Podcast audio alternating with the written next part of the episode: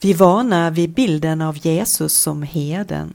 Jesus med det lilla ulliga, gulliga fåret i famnen och staven i handen.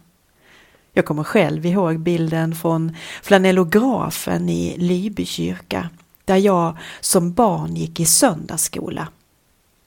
Men eh, i evangelietexten idag beskriver sig Jesus inte som herden utan som grinden. Jag är grinden, säger han i texten. Kanske tänker vi oss grindar i form av gränsövergångar eller en passage med vakter som berättar om jag får lov att komma in eller inte. En grind avgränsar, stänger till, markerar att vägen inte är fri. En grind måste man öppna för att man ska kunna passera. Är det så att vår gemenskap med Gud ligger i att vi exkluderar möjligheten till gemenskap med Gud på något annat sätt än som kristen? Och att vi tror att den som går in genom grinden är lite bättre och lite rätt trognare än alla andra. Jag tänker att det finns en fara i att tolka texten på detta sätt. Eftersom vårt ego så lätt vill hänfalla åt självrättfärdighet. I ett vi och dom-tänkande som genom historien skapat många förskräckliga scenarier och rättfärdigat att behandla människor väldigt illa de som inte tror som vi själva eller det vi som definieras i en specifik grupp och som vi själva tillhör. Detta sätt att tänka klingar väldigt lite an till det kärleksbudskap som är en av kristendomens grundtankar och axiom och som Jesus definierar i en enda regel som han tydligt gav sina lärjungar den gyllene regeln. Jag tänker att Jesu ord om sig själv i texten, jag är grinden, kan ses som en möjlighet som Jesus vill visa på. Ett sätt i Guds frälsningsplan. En hjälp att eh, koppla upp oss mot den gudomliga frekvensen i tillvaron för att kunna se livet i ett större och djupare perspektiv. Om Jesus är grinden är det trons och tillitens handtag som behövs för att öppna och modet att våga leta efter handtaget. Svårigheten är att jag måste lägga bort allt vad det är att veta och istället öva mig i att våga lita på.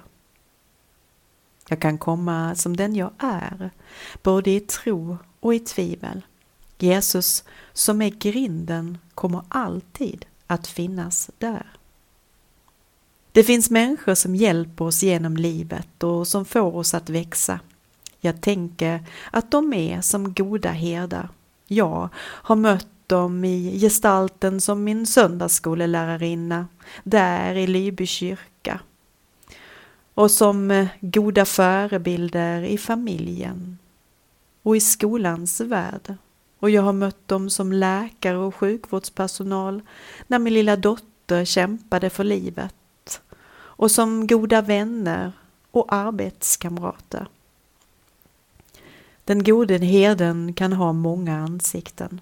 Ibland är det en helt oväntad person som när du allra mest behöver det plötsligt kliver fram och finns där och stöttar och den människan kan vi alla vara. Du och jag har alla möjligheten att vara goda herdar för andra och för varandra.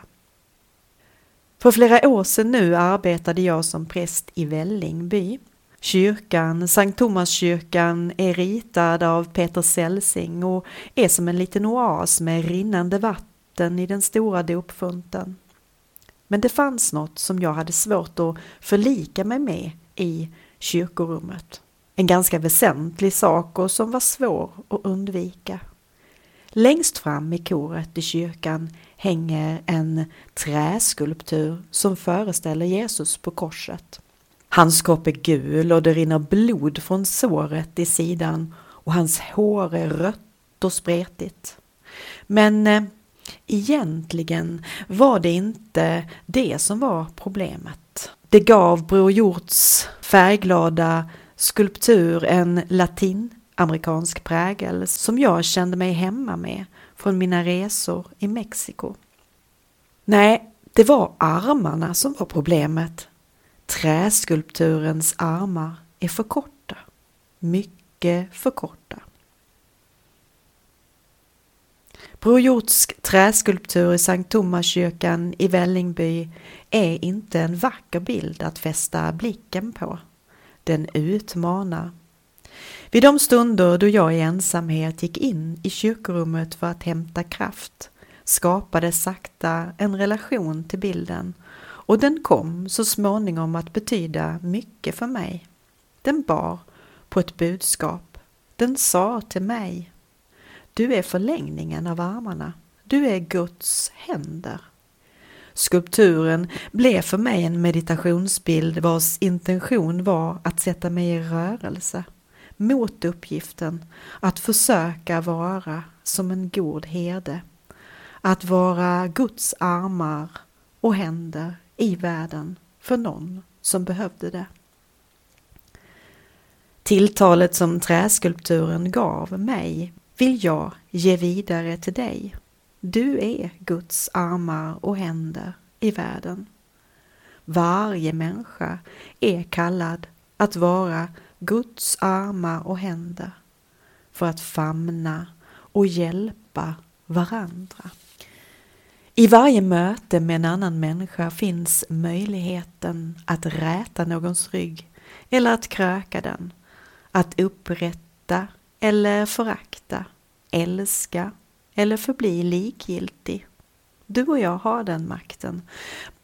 Bara i detta enkla hur vi ser på varandra, hur vi bemöter varandra och med vilka ord vi väljer att tala till varandra har vi gjort ett val. Just så enkelt och just så svårt.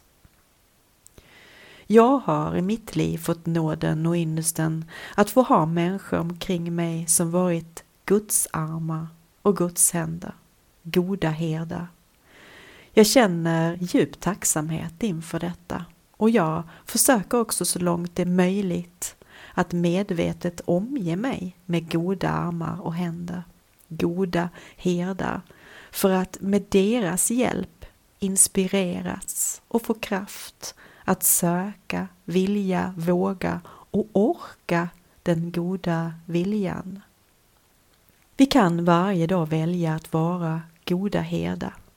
Vi kan ge varandra kraft och mod och inspiration för att våga leva i livet med utsträckta armar och händer i tillit till varandra och till den grind som vill visa på vägen, sanningen och livet. Amen.